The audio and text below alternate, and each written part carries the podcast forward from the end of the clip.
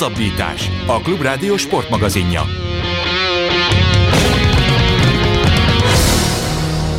Folytatódik a hosszabbítás, mégpedig Szatmári Attilával, az Eurosport kommentátorával fogunk beszélni. Szia Attila! Szia, üdvözlöm is a hallgatókat! A téma pedig nem más, mint az I S L, a Nemzetközi Úszó Liga, ami egy abszolút új kezdeményezés, és attól eltérően, amit azért az elmúlt években megszoktunk, hogy a világ legjobb úszói a különböző világversenyeken hazájuk képviseletében versenyeznek, ezúttal ilyen úgymond klubcsapatokat alkotnak, és ezek a klubcsapatok küzdenek meg egymással. És ennek az esemény sorozatnak a hétvégén Budapesten volt a negyedik állomása. Ti a helyszínről közvetítettétek ezt az eseményt. Milyen volt a hangulat, meg úgy egyáltalán ahhoz képest, amit a tévén keresztül láttál, mennyire volt más élőben megélni ezt az egészet?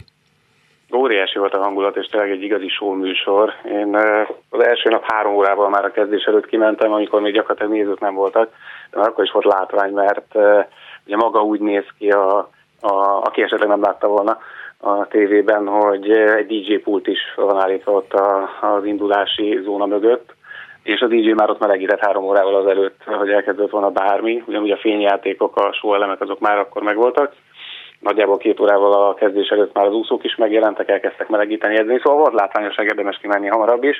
És tényleg egy show műsor, ami arról szól, hogy zene a futamok alatt is gyakorlatilag végig.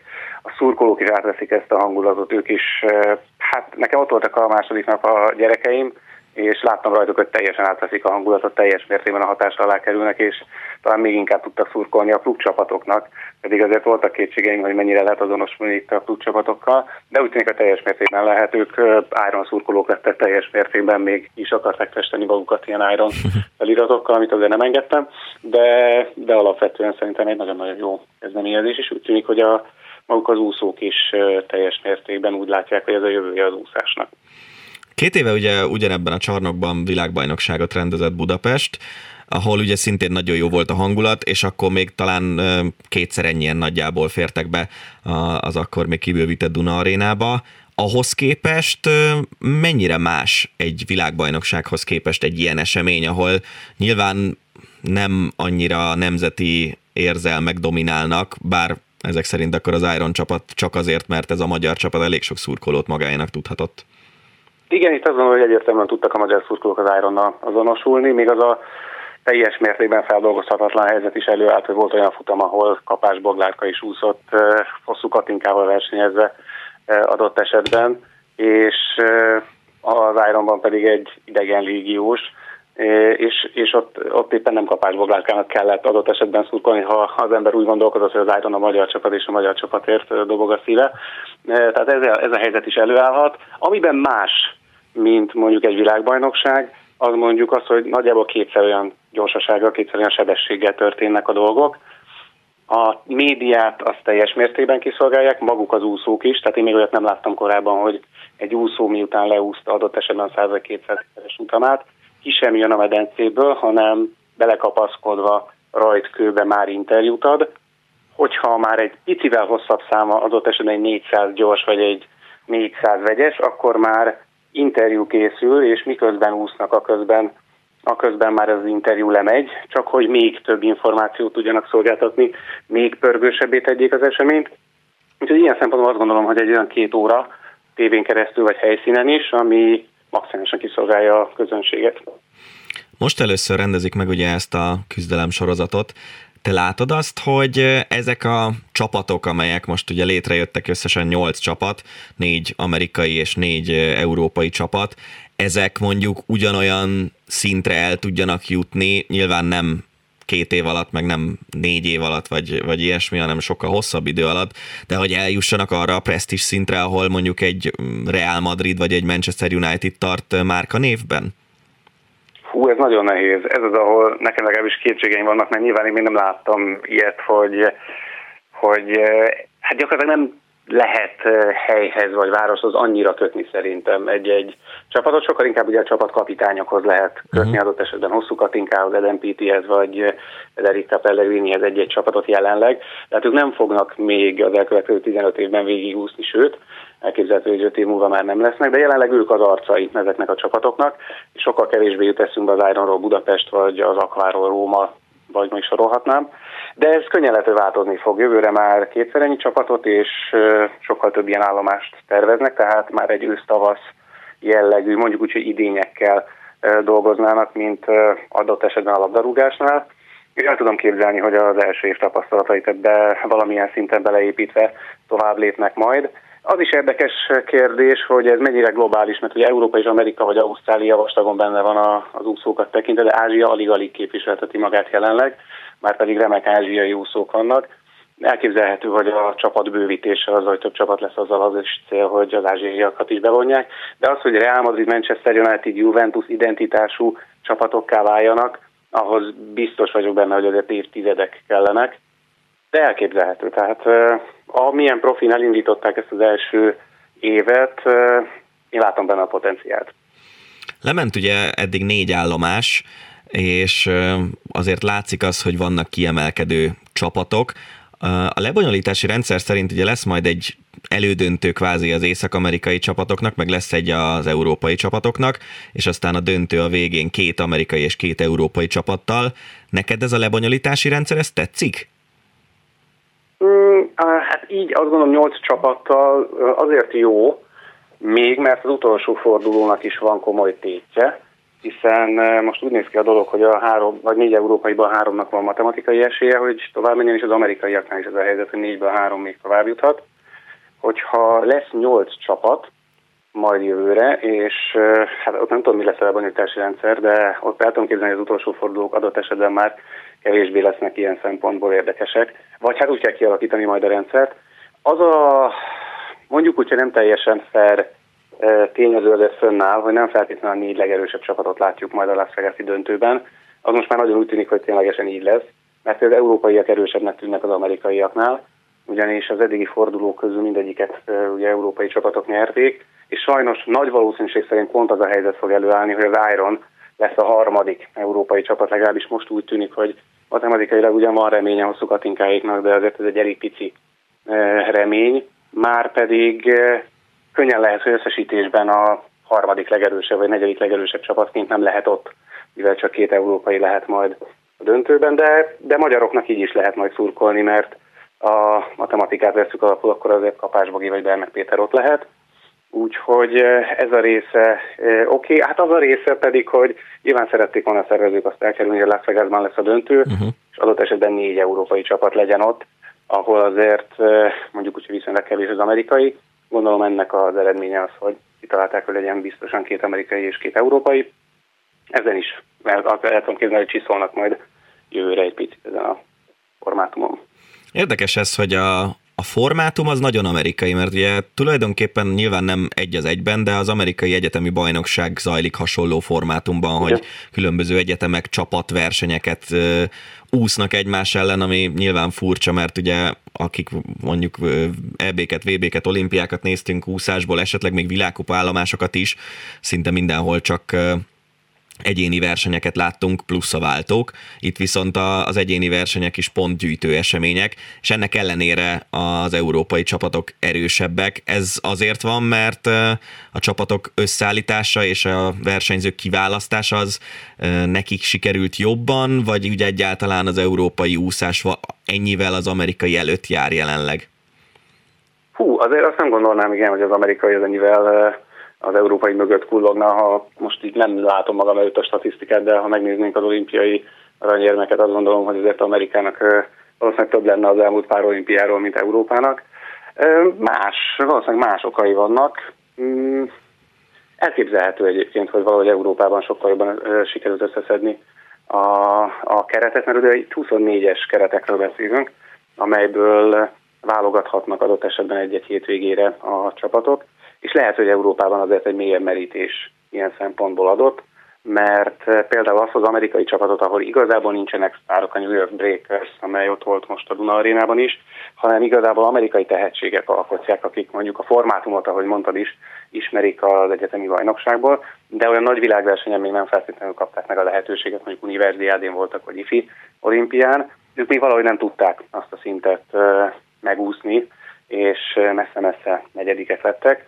Úgyhogy lehet, hogy a keret mélység az, mert sztárok ugyanúgy vannak az amerikaiaknál is, szépszámmal, de a keretmélység lehet, hogy az európaiaknál egy picit, és fura ilyenről beszélni egyébként, hogy keretekről beszélünk, és annak mélységéről egy-egy úszóverseny kapcsán, de hogy ez is számít, mint ahogy a taktika és a stratégia is rengeteget ezen a versenyen. Maguk a versenyzők hogyan kerülnek a klubcsapatokba?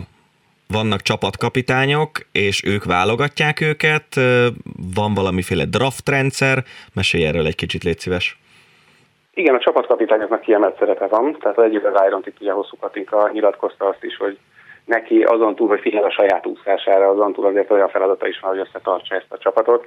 Adott esetben még menedzserként arra is figyelnie kell, hogy csapat körüli ügyeket intézzen, és ezeknek az úszók, ezeknek a klubokkal szerződésük van, adott esetben ugyanúgy, mint egy labdarúgónak a labdarúgó klubbal szerződése van, és ezeket Hosszú Katinka intézte, ő az Ironnál, aki felelt ezekért a szerződésekért, és e, úgy kell elképzelni, hogy gyakorlatilag egy teljes szezonra megkapják ezeket a szerződéseket, illetve a szerződéseken keresztül a fizetésüket az úszók, ezentúl az úszó csapat eredmények után is kapnak bizonyos járulékot, és az egyéni első négy helyek különböző futamokban szintén pénzt jelentenek.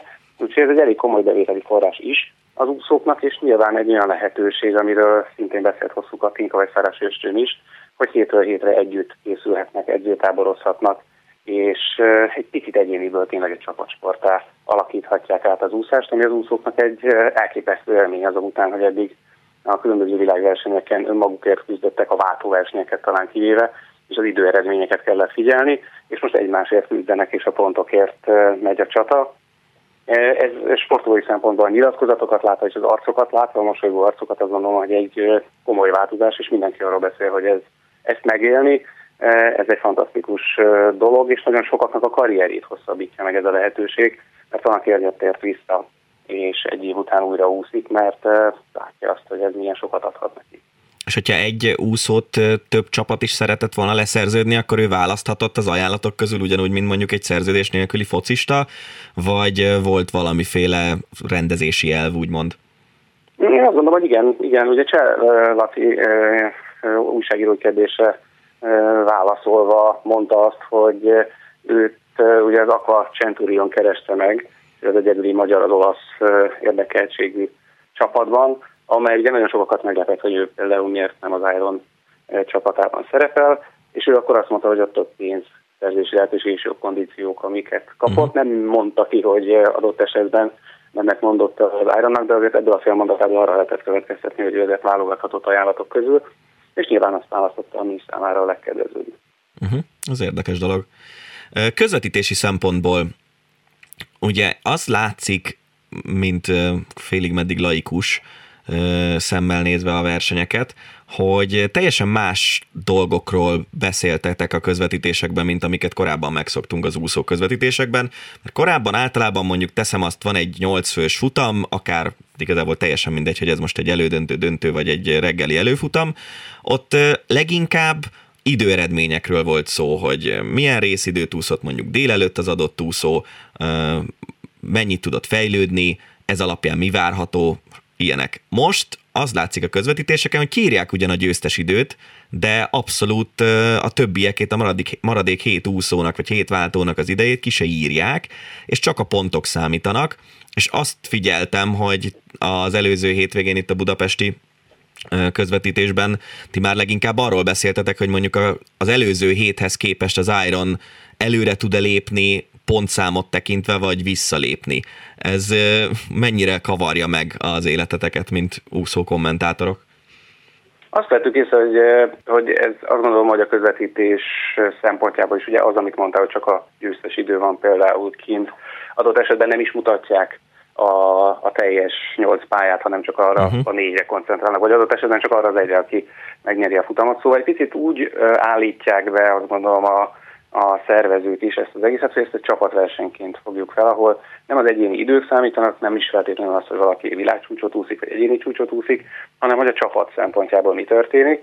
Ezen van a hangsúly, és mi is próbáljuk egy picit ezt előtérbe helyezni, hogy csapat szempontból közelítsük. Mert nem is nagyon van idő egyébként bemutatni ilyen szempontból az úszókat, annyira pörögnek az események, van, hogy két pénzszám közé még interjút tesznek be, és, és ebből adódik az, hogy mi is egy picit a pontokra, egy picit a csapatokra helyezzük a hangsúlyt, de nyilvánvalóan, ha olyasmi történik, mint történt adott esetben Milák Kristóf vagy Szabó Szebasztián esetében, hogy egyéni csúcsot, országos csúcsot úsznak, uh-huh. vagy Minálterton, aki, aki csak úgy fogja és úszik egy világrekordot, és megdönti Hosszú Katinka csúcsát, akkor arról is beszélni kell. De érdekes abból a szempontból a szervezők megközelítése, hogy azért tudjuk, hogy atlétikában adott esetben a világcsúcsokat hogyan díjazzák. Itt egyelőre még szóba sem került az, hogyha valaki világrekordot úszik, akkor esetleg pénzdíjjal vagy pluszpontokkal ilyen képpen úgymond megtámogassák, vagy motiválják. Nem ezen van a hangsúly, tényleg a csapaton van a hangsúly. És azt gondolom, hogy nem rossz, hogyha megpróbálják így egy picit külön választani a nagyobb világeseményeket, ahol önmagáért úszik egy úszó, és ezeket a szintén még egyre nagyobbá növő világeseményt, ahol a csapaté a főszerep. Ez egyébként olyan úszóverseny, ahol lehet hivatalos világcsúcsot úszni? Tehát Atherton világcsúcs az rendes világcsúcs, vagy kicsit olyan, mint Eliud Kipchoge két órán belüli maratonia? Ez hivatalos, igen. Igen, ez hivatalos.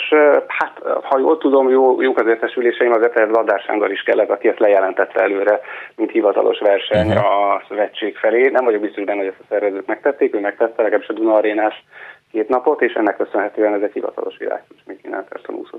Ami azért nyilván segít a verseny presztízsét növelni. Két állomás volt az Egyesült Államokban, az első és a harmadik, és aztán kettő Európában, egy Nápolyban és egy itt Budapesten. A négy között éreztél különbséget? Akár szakmai szempontból, tehát az úszó versenyek színvonalát illetően, akár a körítést tekintve?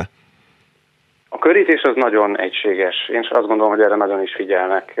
Ilyen szempontból nagyon profi, szinte mindenhol ugyanaz a az a látványkép fogadott, annak ellenére, hogy azért volt olyan, hogy kisebb úszoda, kétezer-kétezerötszáz befogadó képességű úszoda volt például a nápolyi, vagy az az esetben a Duna Aréna, ahol, ahol azért most legalábbis ötezeren is elférhettek volna, ennyien azért nem voltak, de azt gondolom, hogy az arculatra ilyen szempontból nagyon figyelnek, nagyon profi, nagyon amerikai a, a dolog.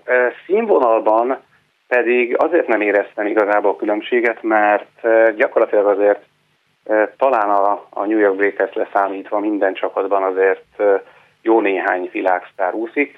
Hát maga az i es el első mondata is folyamatosan arról szól, hogy száz olimpikon és negyvenegy olimpiai bajnok van a rendszerben, és azért ebből, a, ha a fele csapat ott van minden eseményen, akkor nehéz rosszul meríteni, és nem is sikerült rosszul meríteniük. Van, előfordul azért néhány futam, most is volt például a kétszáz vegyes, ahol, ahol megtörtént az, hogy egyetlen egy úszó sem úszott a Kandzsúi világbajnokság döntőjében, tehát mondjuk azt, hogy egy második sor versenyzett egymással, de ez a kivétel. Tehát azért többnyire olimpiai érmesek és világbajnoki érmesek azok, akik összemérik minden egyes futamban az erejüket.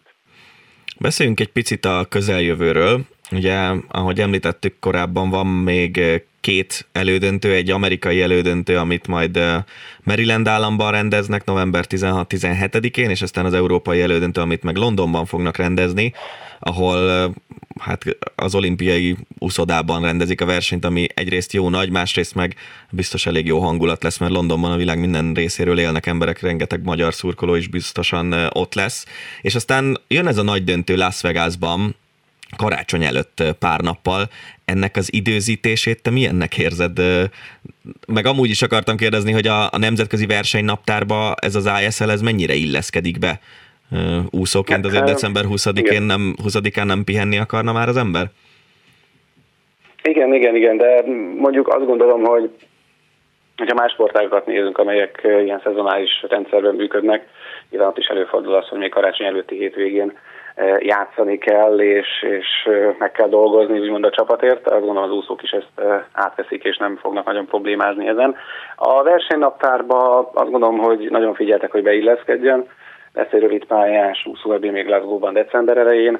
Az pont egy olyan három hét közepén lesz, ami az i es el-nél mondjuk úgy, hogy szünet. Ugye a világkupa zajlik, amely néha párhuzamosan az i es el-el egy-egy hétvégén, de azt gondolom, hogy egy háttér alakul lehetett a az i es el és a szövetség között, hogy, hogy azért nagyjából azok a csapatok legyenek éppen az i es el-ben érdekeltek, akik mondjuk az adott esemény házigazdájaként, tehát ne feltétlenül kelljen két helyen ott lenniük. Gondolok arra, hogy amikor a budapesti világkupa volt, uh-huh. akkor például az Iron nem volt érdekelt az i es el-ben, tehát ez azt gondolom, hogy egy picit ilyen háttér megbeszélés tárgya és eredménye volt.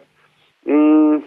Ezt leszámítva nem érzem, hogy annyira ütközne. A jövő, jövő lehet abból a szempontból érdekes, hogyha, hogyha tényleg át e, fogják alakítani egy ilyen ősz-tavasz szezonális rendszerré, akkor az úszók hogyan fogják tudni a formájukat úgy időzíteni, és a felkészüléseket úgy időzíteni, mint eddig, amikor gyakorlatilag három, maximum négy nagyobb esemény volt egy évben, amire, amire föl kellett készülni. Itt viszont azért folyamatosan oda kell tenni magukat, de hát Hosszú Katinkát ismerve lehet, hogy csak egy egyszerű edzési lehetőségnek fogja tekinteni az egészet, amely gyakorlatilag versenyhelyzetben edzhet hétről hétre, vagy hétvégéről hétvégére. Igen, de mondjuk azért, hogyha itt országos csúcsok, meg világcsúcsok dőltek meg, akkor azért vannak, ha nem is top csúcsformában, de közel csúcsformában lévő úszók most is a mezőnyben. Uh, utolsó, utolsó kérdésem az lenne, hogy említetted többször ezt a jövő évi tervet, hogy kétszer ennyi csapattal indulnak, és tavasz-ősz rendszer.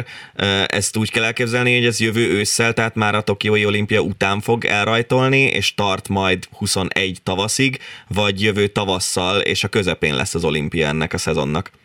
Jövő ősz. Tehát amikor uh-huh. túl leszünk az Európa-bajnokságon, túl leszünk az olimpián, akkor utána indulna el, és kétezer-huszonegy tavaszán lenne majd A, a döntő, de részleteket nem tudok. Azt csak tudom, hogy azon is gondolkodtunk, hogy mennyire hígulhat fel a mezőny akkor, hogyha nem nyolc csapatra kell szétosztani a legjobb úszókat, hanem tizenhat csapatra. De mivel az ázsiaiak tényleg nincsenek benne, így azt gondolom, hogy van még merítési lehetőség, és ez nem fog a minőség rovására menni. Az eseményeket továbbra is majd az Eurosport csatornáin láthatják. november tizenhat-tizenhetedikén az amerikai elődöntő, huszonhárom-huszonnegyedikén a londoni, és aztán december húsz-huszonegyedike a Las Vegas-i nagydöntő. Szatmári Attilának nagyon szépen köszönöm, hogy a rendelkezésünkre álltál, és további jó munkát a közvetítésekhez. Ez volt már a hosszabbítás, találkozunk jövő héten is. Rév Dánielt hallották, a viszonthallásra. Önök a hosszabbítást, a Klubrádió sportmagazinját hallották. Az elhangzottakról bővebben is olvashatnak a hosszabbítás pont hú weboldalon.